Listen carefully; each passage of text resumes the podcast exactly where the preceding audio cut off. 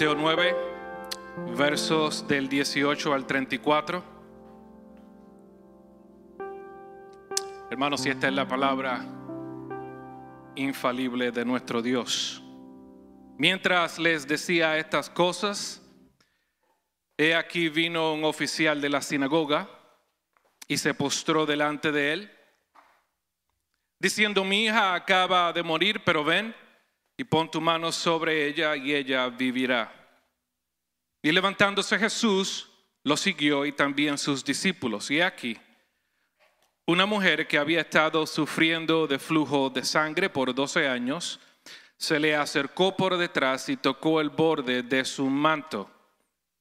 Pues decía para sí, si tan solo toco su manto, sanaré. Pero Jesús volviéndose y viéndola, dijo, hija, ten ánimo, tu fe te ha sanado. Y al instante la mujer quedó sana. Cuando entró Jesús en la casa del oficial y vio a los flautistas y al gentío en ruidoso desorden, les dijo, retiraos, porque la niña no ha muerto, sino que está dormida y se burlaban de él. Pero cuando habían echado fuera a la gente, él entró y la tomó de la mano y la niña se levantó. Y esta noticia se difundió por toda aquella tierra. Al irse Jesús de allí, dos ciegos le siguieron gritando y diciendo, Hijo de David, ten misericordia de nosotros. Y después de haber entrado en la casa, se acercaron a él los ciegos y Jesús les dijo, ¿creéis que puedo hacer esto? Ellos les, les respondieron, sí, Señor. Entonces les tocó los ojos diciendo, hágase en vosotros según vuestra fe y se les abrieron los ojos. Y Jesús les advirtió rigurosamente diciendo, mirad que nadie lo sepa. Pero ellos en cuanto salieron divulgaron su fama por toda aquella tierra. Y al salir ellos de allí, he aquí le trajeron un mudo endemoniado. Y después que el demonio había sido expulsado, el demonio habló y las multitudes se maravillaban y decían, jamás, jamás se ha visto cosa igual en Israel.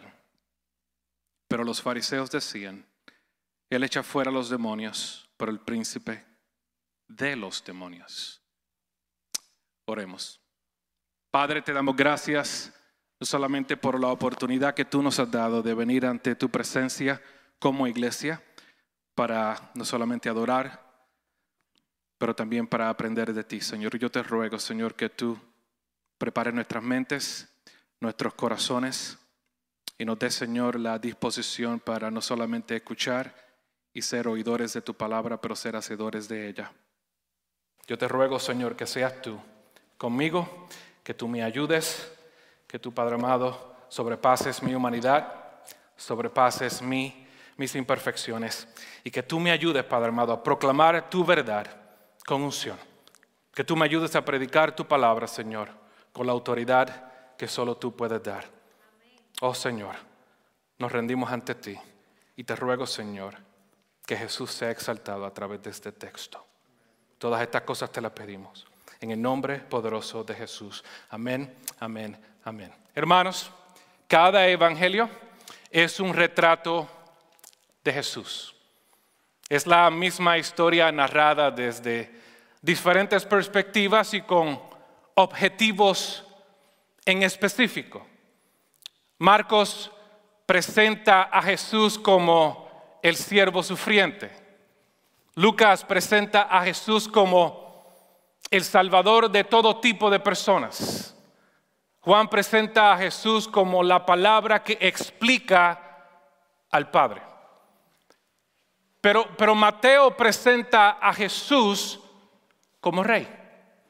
Y lo que él hace en los primeros nueve capítulos de su evangelio es desarrollar un perfil de Cristo, de Jesús como rey. Y todo lo que sucede desde el verso 25 del capítulo 9 en adelante es una recapitulación de la autoridad que él ha demostrado en los primeros nueve capítulos. La pregunta que está al frente de nosotros es esta. ¿Cómo es que Mateo prueba cómo es que Mateo demuestra que Jesús es rey.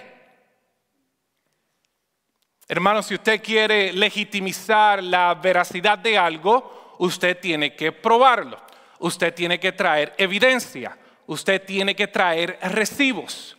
Así que hermano, lo que vemos en los primeros nueve capítulos del Evangelio de Mateo es Mateo demostrándonos la autoridad de Cristo. Mateo nos muestra que Jesús tiene autoridad sobre el reino epistémico o filosófico. Tanto es así que al escuchar el sonido de su voz las mentes quedaron cautivadas y obligadas a confesar que nadie enseñaba con tanta autoridad, que Jesús tiene autoridad sobre el reino anatómico, tanto es así que al escuchar el sonido de su voz, partes del cuerpo obedecieron sus órdenes, que Jesús tiene autoridad sobre el reino natural, tanto es así que al escuchar el sonido de su voz, silencio, la tormenta obedeció sus órdenes que Jesús tiene autoridad sobre el reino espiritual. Tanto es así que al escuchar el sonido de su voz, y miles de demonios obedecieron sus órdenes. Que Jesús tiene autoridad sobre el pecado. Tanto es así que al escuchar el sonido de su voz, tus pecados te son perdonados. El infierno, principados, demonios y Satanás mismo tuvo que obedecer sus órdenes. Y ahora en el verso 25 del capítulo 9 vemos a Mateo terminando este perfil de Cristo como rey, demostrando la autoridad que Cristo tiene sobre la muerte. Tanto es así que al escuchar el sonido de su voz, Talitakumi, niña, a ti te digo, levántate, la muerte tuvo que obedecer sus órdenes. Autoridad, autoridad, autoridad, autoridad, autoridad. ¿Quién es este Cristo? ¿Quién es este Jesús? La multitud se preguntaba y los lectores también se preguntan. Y Mateo quiere posicionar a Jesús como rey. Pero algo más que él quiere hacer. Hermanos, para usted ser rey, usted necesita tener autoridad. Pero para usted ser el rey de reyes, usted tiene que tener autoridad máxima autoridad sobre el conocimiento, autoridad sobre el cuerpo, autoridad sobre lo natural, autoridad sobre pecado, autoridad sobre lo eterno, autoridad sobre la muerte. Y es por eso, hermanos, que Mateo termina su evangelio en el capítulo 28 dándonos una frase que Jesús hace. Y él dice, toda autoridad me ha sido otorgada en el cielo y en la tierra. Toda autoridad, hermanos en el cielo, pero también en la tierra. Mateo nos quiere decir que la autoridad de Jesús es sistémica, que la autoridad de Jesús es holística, que la autoridad de Jesús es abarcadora, que la autoridad de Jesús es integral, que la autoridad de Jesús es soberana. Pero hermanos, hay algo que Mateo quiere hacer con el presentarnos con esta autoridad. Y es el provocar una respuesta. ¿Qué es lo que nosotros vamos a opinar cuando leemos que Jesús tiene tanta autoridad? Pero Mateo no quiere que nosotros nos preguntemos qué es lo que vamos a hacer con Jesús, sino qué es lo que este Jesús va a hacer con nosotros.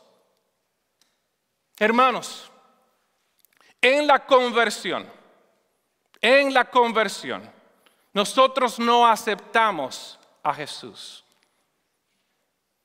Desde pequeños se nos ha indoctrinado que nosotros tenemos que aceptar a Jesús. Y yo entiendo el sentimiento, usted tiene que recibir el mensaje, ¿no? Usted tiene que creer el mensaje, ¿no?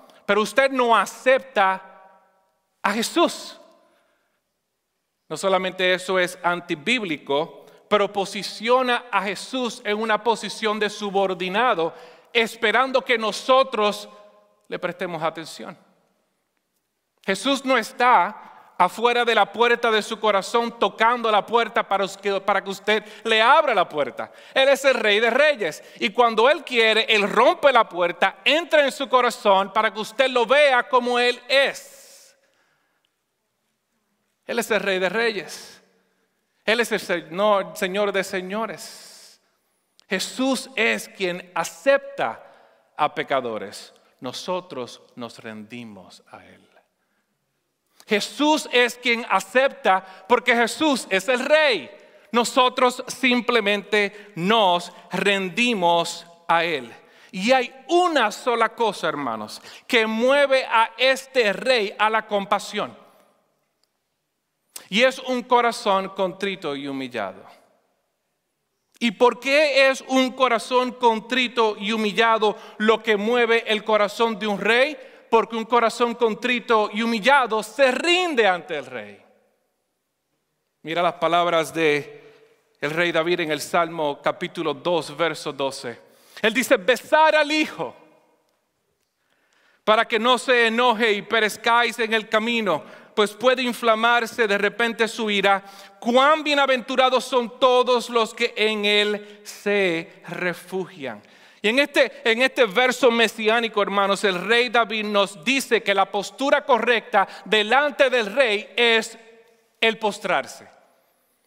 Él nos dice que la postura correcta delante del rey es humillación. ¿Usted quiere recibir vida? Besa al rey. ¿Usted quiere encontrar refugio? Besa al rey. ¿Usted quiere recibir perdón de pecados? Besa al rey. Hermanos, y la buena noticia es que este rey está dispuesto a recibirte, pero tienes que humillarte. Este rey está dispuesto a perdonarte, pero tienes que humillarte. Este rey está dispuesto a lavarte y perdonar todos tus pecados, pero tiene que estar dispuesto a humillarte, porque si no te humillas, su ira se inflamará y perecerás en el camino. Y Mateo en el capítulo 9 y verso 18 suspende la narrativa para que nosotros meditemos en el significado de esta gran verdad. Y a través de un racimo de pequeños encuentros, encuentros, Mateo nos plantea esta gran pregunta. ¿Cómo vas a responder al rey de reyes? Ya que él ha desarrollado el perfil de este rey que tiene autoridad suprema, la pregunta es, ¿cómo vamos a responder? ¿Cuál va a ser nuestra respuesta? Y de la manera que él lo hace es a través de la identificación.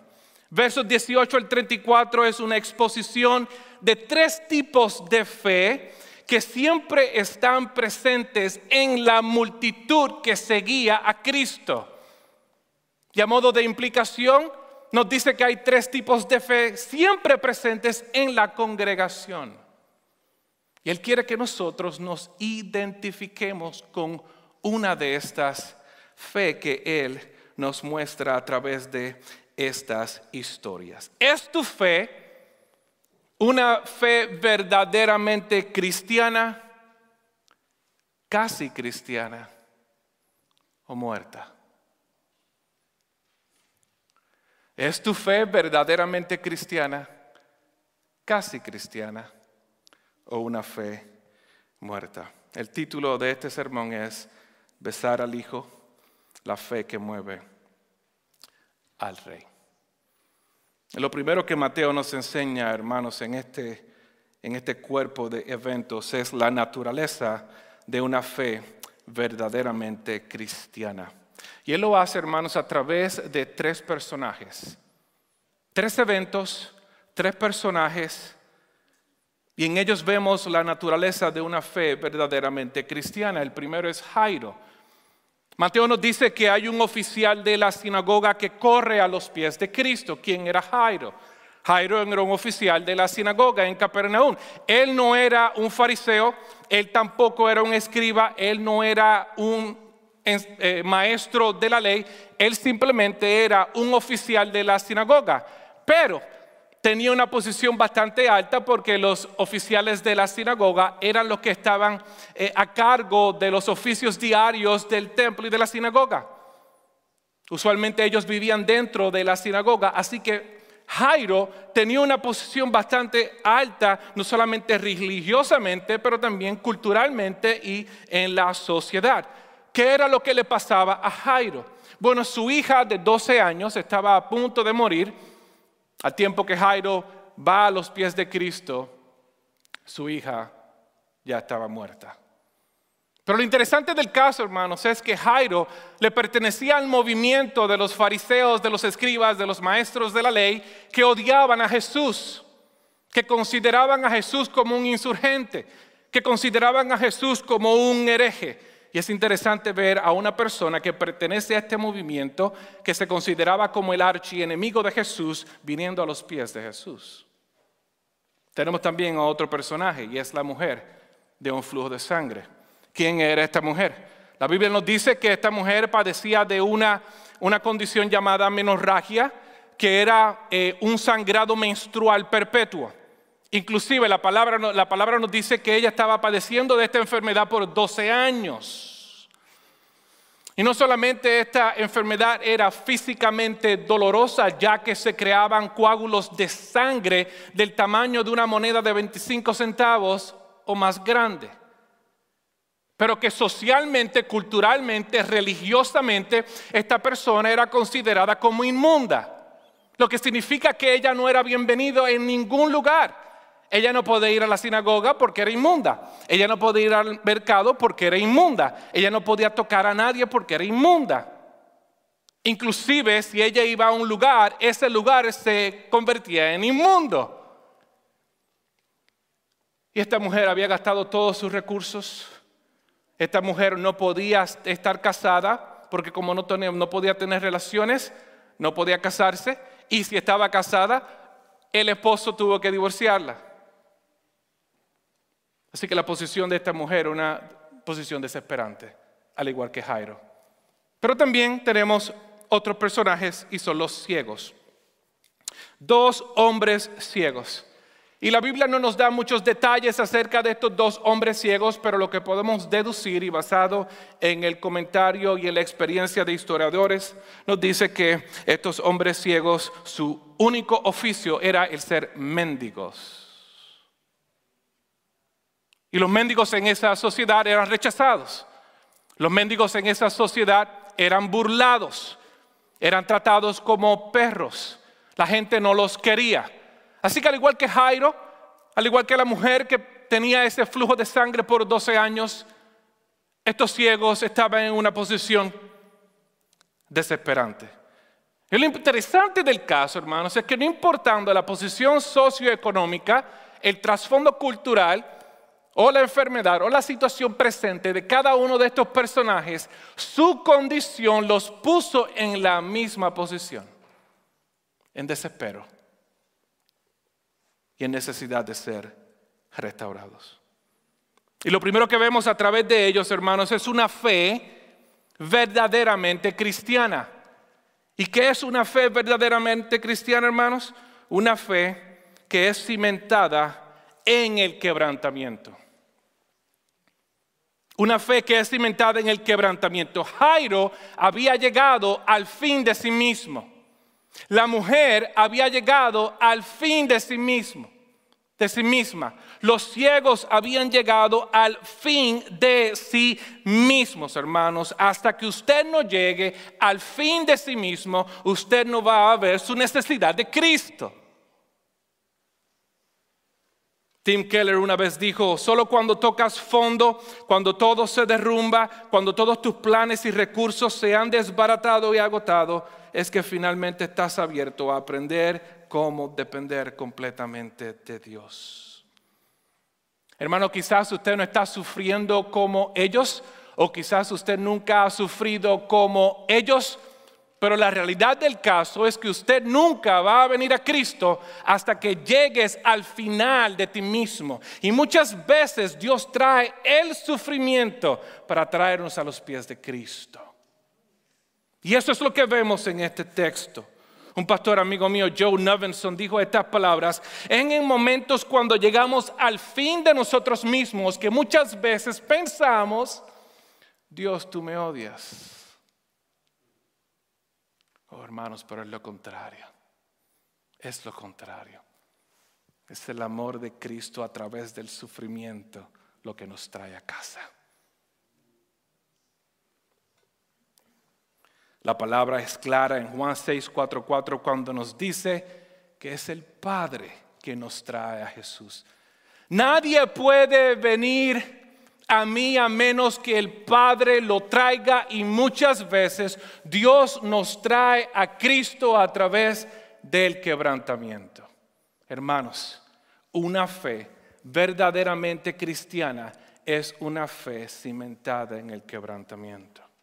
Pero no solo eso, hermanos, Mateo también nos dice a través de estas historias que una fe verdaderamente cristiana es una fe que se acerca. Es una fe que viene.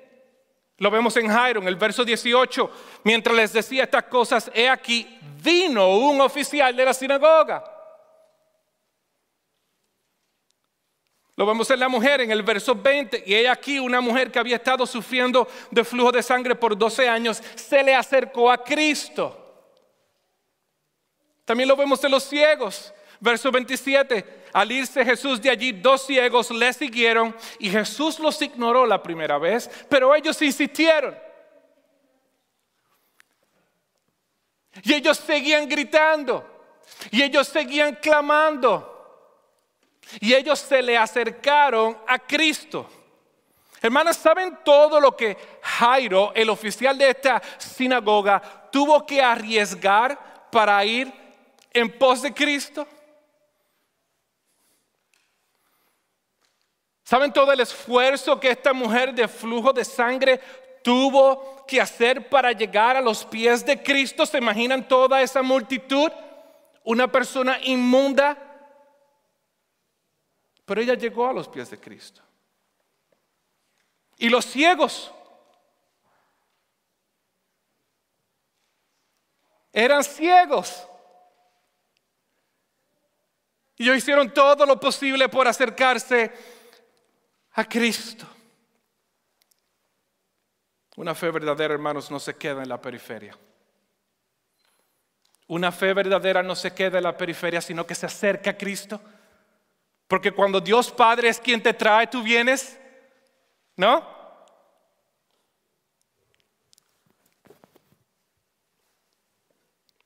Y lo grandioso del caso, hermanos, es que esta característica de una fe verdaderamente cristiana responde al llamado de Cristo. Mateo 11, 28 al 30 dice, venid a mí. Jesús mismo dice, venid a mí todos los que estén qué? Cansados y cargados. Porque cuando tú estás cansado y cuando tú estás cargado, tú vienes a Cristo. Cuando todo está bien en tu vida, quizás tú no pienses que necesitas a Cristo. Y es por eso que muchas veces Dios tiene que rompernos para traernos a Él.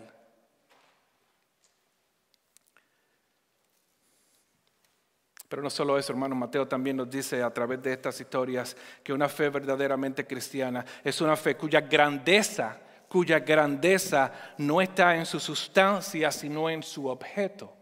¿Qué significa eso? Una fe verdaderamente cristiana tiene como objeto a Cristo mismo. La grandeza de esa fe no se basa en su sustancia, sino en su objeto. Lo vemos en estos tres personajes. Mira lo que dijo el oficial de la sinagoga. Mi hija acaba de morir en el verso 18, pero ven y pon tu mano sobre ella y ella vivirá. Este hombre sabía que Cristo que Cristo podía revivir a su hija, que Cristo podía sanar a su hija. La mujer, ella se decía en sí misma, si tan solo toco su manto, yo sanaré. Es Cristo el enfoque de su fe. Los ciegos, Jesús se le acerca porque ellos se acercaron y Jesús le pregunta, ¿ustedes creen que yo puedo hacer esto? Y ellos dijeron, sí Señor, nosotros creemos que tú puedes hacer esto. El enfoque de Jairo era Cristo El enfoque de la mujer era Cristo, el enfoque de estos dos hombres ciegos fue Cristo. Es claro, hermanos, que la fe de estos individuos no era una fe articulada. Es claro que la fe de estos individuos no era una fe educada. Ellos no entendían los cuatro puntos cardinales de la teología sistemática, pero su enfoque era Cristo. Y eso es lo único que Jesús quiere. Y eso es lo único que Jesús demanda. ¿Tú crees que yo puedo hacer esto? Sí, Señor. Pero no solo eso, hermano, lo más importante que, Mateo nos muestra en, estos, en estas historias es que una fe verdaderamente cristiana es una fe que se humilla. Es una fe que se postra delante de Cristo. Observen el verso 18. Vino un oficial de la sinagoga y se postró delante de él. E, esta palabra postró, prosquineo, significa adorar. Hermanos, hermanos, Jairo, que pertenecía al grupo religioso que odiaba a Jesús, algo sucedió en él que cuando él vino a los pies de Cristo, lo primero que hizo fue adorar a Cristo. Él fue a donde el rey y se postró delante del rey y lo adoró.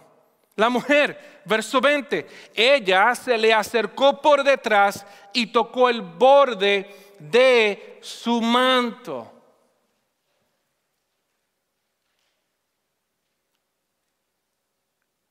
En la tradición judía esto tenía un significado. Significaba una suplicación ferviente. E, e, es algo, de, es algo reverente. Si yo solamente toco el borde del manto de Cristo, yo voy a hacer, yo, yo no voy a donde Cristo a demandarle nada. Yo, yo me humillo ante Él y solamente toco el borde de su manto. Con eso yo me conformo. Es una fe que se postra. Pero no solo eso, lo vemos en los ciegos, hermanos. Los ciegos se le acercaron a Jesús con estas palabras, Hijo de David ten misericordia de mí. Hermanos, estos ciegos no habían visto a Jesús, pero quizás ellos escucharon de Jesús y ellos sabían que Jesús era el Hijo de Dios, el Hijo de David, con poder, con autoridad, que tenía la potestad y la prerrogativa para sanarlos. Y lo primero que salió de la boca de estos ciegos fue Hijo de David. Esto es, una frase de humillación. Hijo de David, tú eres el rey. Y lo segundo que dice es esto. Ten misericordia de nosotros. Esto es una fe, hermanos, que se postra. Es una fe que se humilla. Hermanos, ¿cuál es la naturaleza de una fe verdaderamente cristiana? Es una fe que es cimentada en el quebrantamiento, una fe que se acerca, una fe cuya grandeza no está en la fe misma, sino en su objeto o su enfoque, Cristo. Pero lo más importante es una fe que se postra y se humilla. Y saben, hermanos, que esta fe movió a Jesús. Esta fe movió a Jesús. Pero ¿por qué es que Jesús se identifica con los que se humillan? ¿Por qué es que Cristo se identifica con aquellos que se humillan? Porque Jesús, siendo Dios, se humilló. Filipenses capítulo 2 nos dice, imiten la humildad de Cristo, que aún siendo Dios, se humilló. ¿Por qué es que Cristo se identifica con los que se humillan? Porque Él también se humilló. Pero lo más importante, hermanos, y esto es bien, bien, bien importante, porque Él no puede ser tu Señor a menos que tú renuncies a ti mismo. Jesús no puede ser tu Señor a menos que tú renuncies a mismo.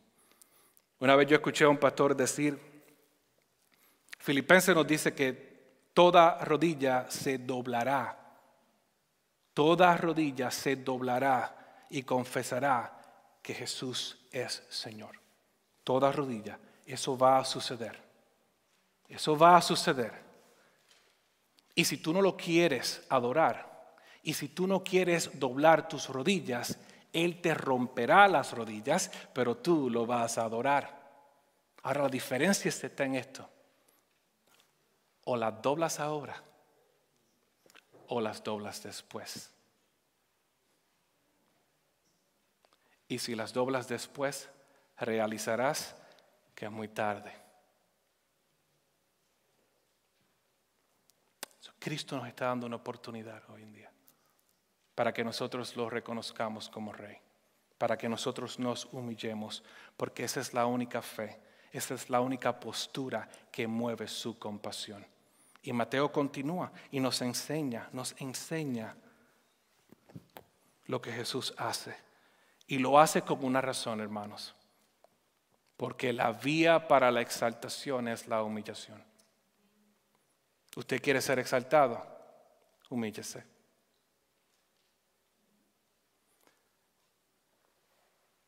Usted quiere ser aceptado por Cristo, humíllese. La compasión del rey. Lo primero que vemos es que Jesús estuvo dispuesto a atenderles. Algo tan sencillo, ¿no? Pero tan profundo. Jesús estuvo dispuesto a atenderles. La multitud le seguía y él vio que estas personas se acercaron a él y Jesús los atendió. Verso 19 vemos Mateo diciendo que cuando Jairo se postró delante de él y le adoró, Jesús se levantó y lo siguió. Con la mujer vemos lo mismo. En el libro de Marcos, capítulo 5, Marcos nos da más detalles acerca de este encuentro. Cientos de personas seguían a Jesús mientras Jesús iba a la casa de Jairo para revivir a esta, a esta niña. Y de momento Jesús dice, ¿quién me ha tocado? like, cientos de personas te están tocando y tú tienes el atrevimiento de decir, ¿quién me ha tocado? Y Jesús dice, ¿quién me ha tocado? Porque poder salió de mí.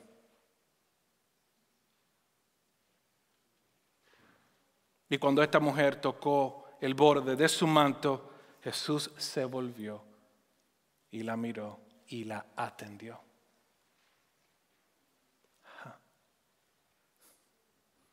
Pero también vemos los ciegos. En el caso de los ciegos, los ciegos se acercaron a él. Jesús se volteó. A mí me encanta cuando los autores de los evangelios añaden esos detalles. Son, son pequeños detalles, pero son bien significantes. Porque Jesús no tenía que voltearse. Jesús no tenía que atenderles. Estos dos eran meramente mendigos. Pero Jesús los atendió. Y Jesús les dijo, ¿creen que puede hacer esto? Oh, hermano, Jesús está dispuesto a atenderte. Jesús está dispuesto a recibirte.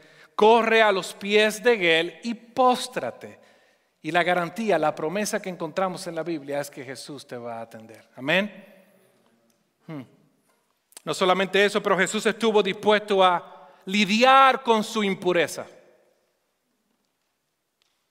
Jesús estuvo dispuesto a lidiar con su impureza. Cuando la mujer tocó a Jesús, inmediatamente Jesús se convirtió en alguien inmundo ceremonialmente, porque todo lo que ella tocaba se convertía en inmundo. Cuando Jesús va a la casa de Jairo, encuentra a la hija de Jairo muerta y Jesús toca ese cadáver.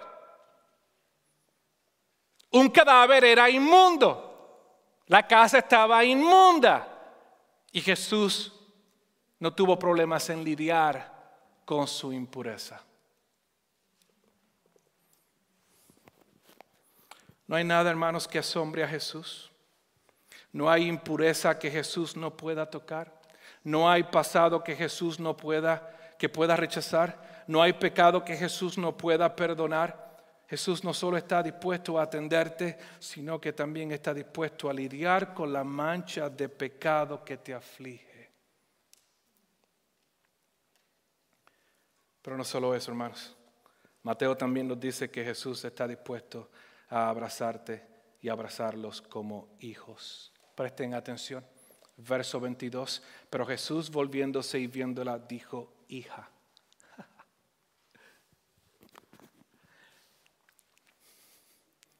Jesús la vio, se volteó, se dirigió a ella, a esta inmunda, sufriendo con un flujo de sangre por 12 años, y lo primero que le dice a esta mujer es, hija.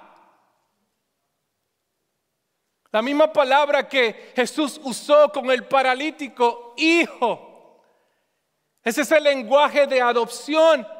Porque cuando tú vienes a Cristo, cuando tú te postras delante de Cristo, Cristo te abrazará como hijo. Y ya no eres enemigo de Él, sino que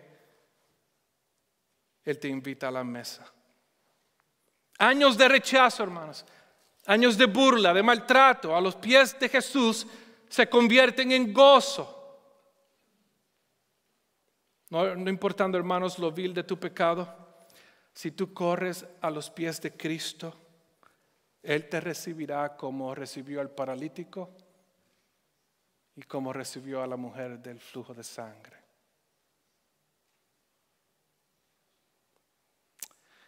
All right. No solo eso, hermanos. También nos dice que Jesús está dispuesto a salvar, a dar vista y a dar vida. Verso 22, pero Jesús, volviéndose y viéndola, dijo, hija, ten ánimo, tu fe te ha sanado. Esa palabra sanado es la misma palabra salvado. Jesús, le dice a esta mujer del flujo de sangre, tu fe te ha salvado. No solamente eres sana, pero tu fe te ha salvado. Jairo, en el verso 25 y verso 26, Jesús llega a la casa de Jairo y cuando llega a la casa de Jairo hay flautistas y lloronas profesionales, no del chavo del 8, pero lloronas profesionales, porque en esa tradición tenían que contratar a flautistas y a lloronas profesionales para sufrir con aquellos que están sufriendo, para llorar con aquellos que están llorando. Y Jesús llega allí y le dice, cállense, ella no está muerta, ella solamente está durmiendo. Y todo el mundo se empezó a burlar de él. Y Jesús entra al cuarto donde está la hija de Jairo y le dice, Talita Kumi, niña, a ti te digo, levántate. Y en ese instante ella cobró vida y Jesús la toca y la levanta. Hermano, cuando usted viene a donde Cristo, cuando usted se postra a Cristo, no solamente Él está dispuesto a atenderle, no solamente está dispuesto a lidiar con tu impureza, no solamente está dispuesto a abrazarte como hijo, pero está dispuesto a salvarte. Está dispuesto a sanarte. Está dispuesto a restaurar tu vida. Amén.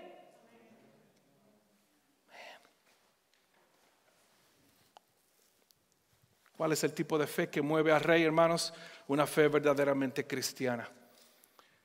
Una fe que es cimentada en el quebrantamiento. Una fe que se acerca una fe cuya grandeza no es es la fe misma, sino en el enfoque de su fe que es Cristo y es una fe que se humilla.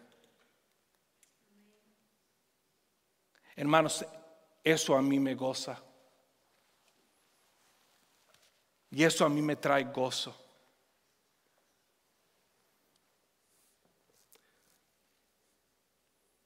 Porque Dios es bueno. Porque Él es santo, pero es un Dios de gracia porque Él exige que te arrepientas, pero si tú vienes, Él te recibirá. Porque Él demanda tu obediencia, pero si tú vienes y te postras, Él te salvará. Pero en el verso 32 al 34, Mateo nos da una advertencia. Y no está diciendo que en la multitud, en la congregación, no solamente hay personas que tienen una fe verdadera, pero también hay personas que tienen dos tipos de fe. Y lo próximo que él menciona es la naturaleza de una fe casi cristiana. Y lo vemos en el verso 33. Y al salir de ellos de allí, y aquí le trajeron un, mundo, un mudo endemoniado y después que el demonio había sido expulsado, el mudo habló. Y las multitudes se maravillaban Ah, interesante, ¿no? Y decían, jamás se ha visto cosa igual en Israel. Las multitudes se maravillaban. Y no sé si se han fijado, hermanos, porque desde el principio de su evangelio, Mateo siempre ha añadido a las multitudes al final de un acto de Jesús. Y él lo hace con un propósito. Porque nos quiere enseñar que hay un tipo de persona que siempre está donde Cristo está.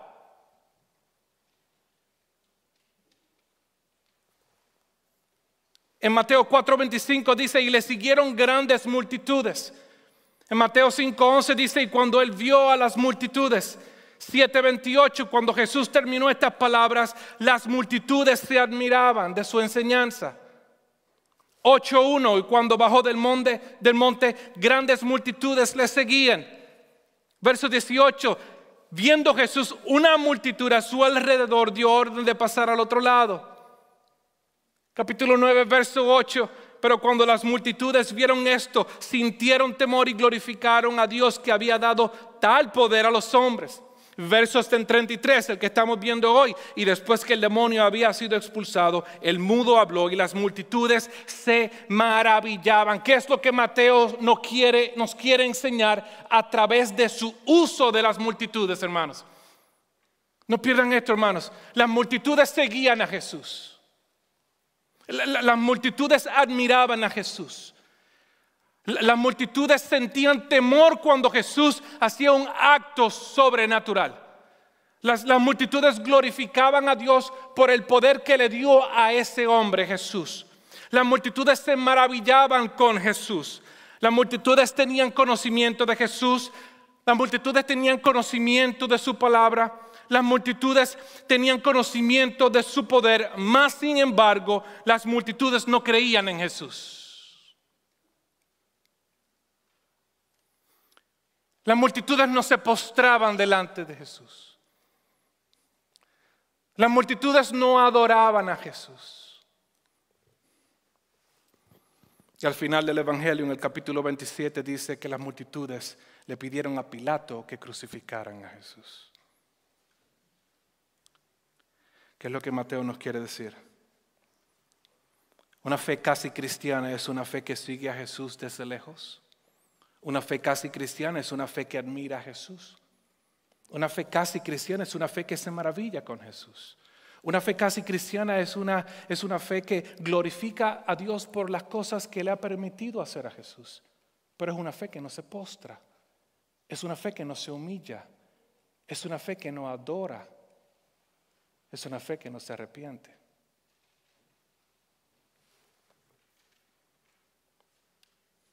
Mateo nos está diciendo que hay personas dentro de la congregación que siguen a Jesús desde lejos.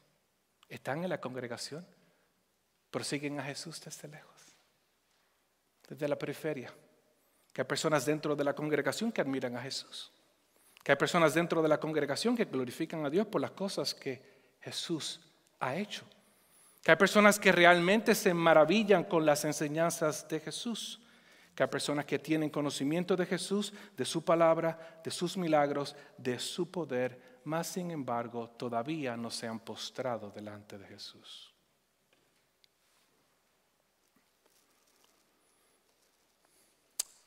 Mateo nos está diciendo que hay una fe que parece ser cristiana, pero no lo es.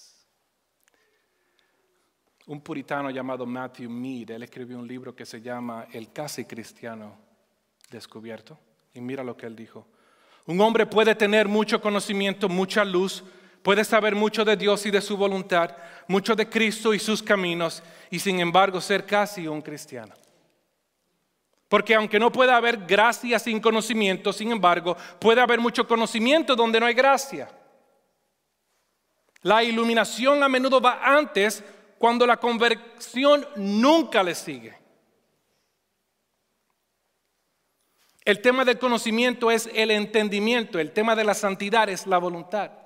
Ahora bien, un hombre puede tener su conocimiento, su entendimiento iluminado y sin embargo su voluntad no santificada en lo absoluto. Puede que tenga entendimiento para conocer a Dios y sin embargo no la voluntad para obedecer a Dios. El apóstol nos dice de algunos que cuando conocieron a Dios no le glorificaron como a Dios. Para que un hombre sea completamente cristiano, debe haber luz en su cabeza, latir en su corazón, conocimiento en el entendimiento y celo en sus afectos. Algunos tienen celo, pero no tienen conocimiento, es decir, una devoción ciega. Algunos tienen conocimiento, pero no tienen celo, es decir, especulación infructuosa. Pero donde hay conocimiento, se une al celo, eso hace el verdadero cristiano. ¿Es tu fe casi cristiana?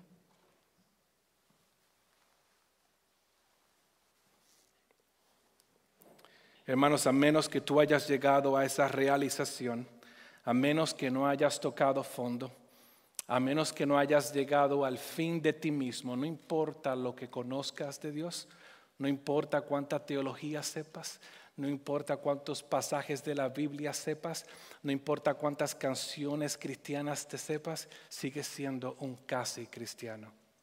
Y delante de Dios no eres cristiano.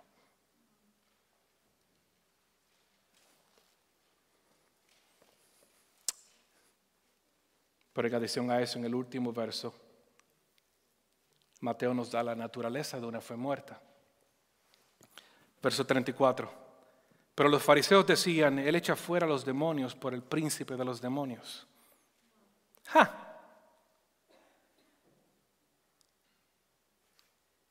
Interesante, ¿no? Él echa demonios por Satanás.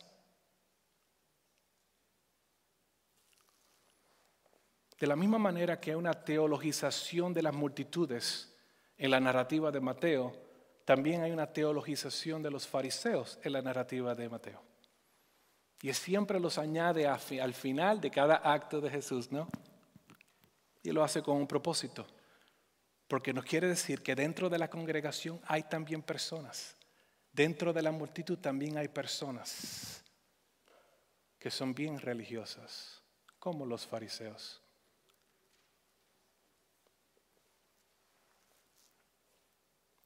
Al principio del capítulo 9 vemos a Jesús sanando al paralítico y los fariseos pensaron que eso era blasfemia. Cuando Jesús va a la casa de Mateo a cenar con los pecadores y con aquellos que recaudaban impuestos, ellos criticaron a Jesús por cenar con pecadores. Y ahora que Jesús libera a este endemoniado, ellos dijeron, que lo hizo por el poder de Satanás, cometiendo el pecado imperdonable. La pregunta que Mateo quiere que nosotros reflexionemos en esta tarde es el por qué ellos reaccionaron de la manera que reaccionaron. Y yo creo que nosotros muchas veces somos un poco injustos con los fariseos. Yo creo que nosotros muchas veces criticamos a los fariseos sin entender el por qué ellos actuaban de la manera que ellos actuaban.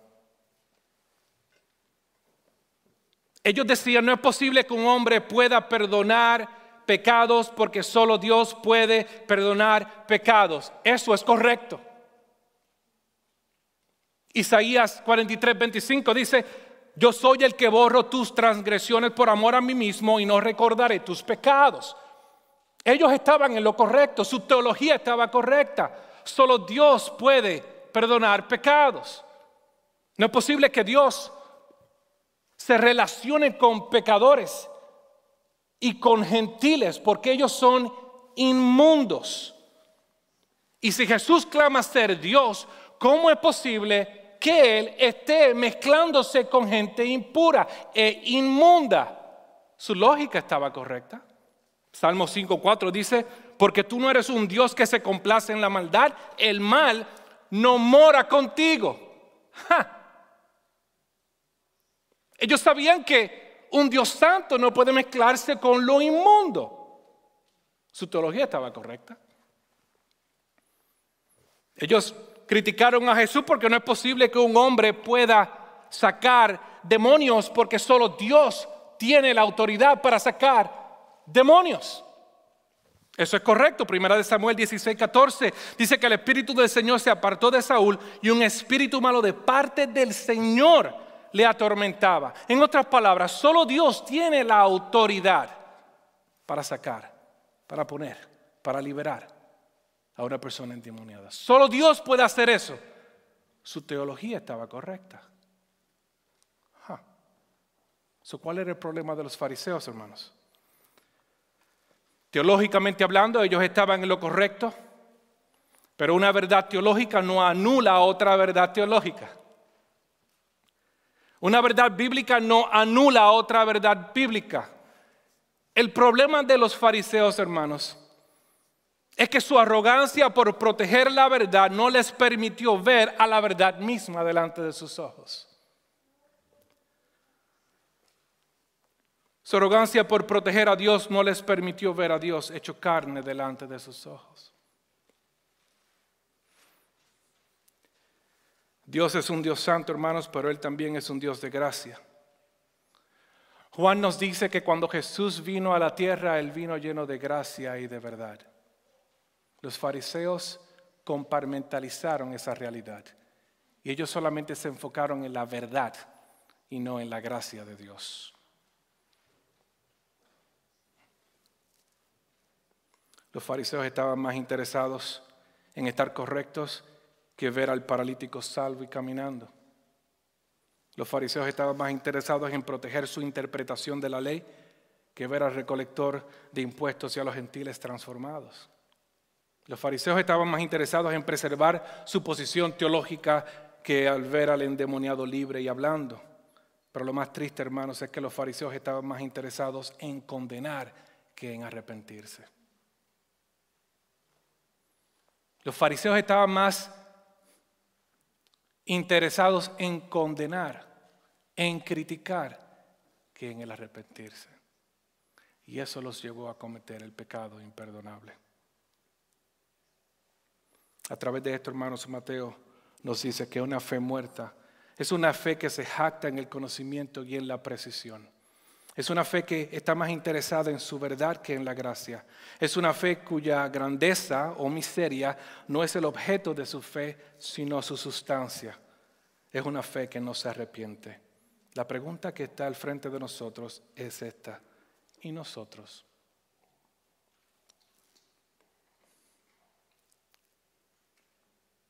Si usted está aquí en esta tarde, hermanos, conoce mucho de la Biblia o está interesado en conocer mucho de la Biblia, muy interesado en saber teología, si usted está más interesado en saber acerca de la verdad que en el ser cambiado por esa verdad, usted es un fariseo. Si usted está aquí en esta tarde y está más interesado en corregir a quienes difieren de ti, aún en cosas triviales que en el extender gracia y misericordia, usted es un fariseo o somos fariseos. Si estamos más interesados en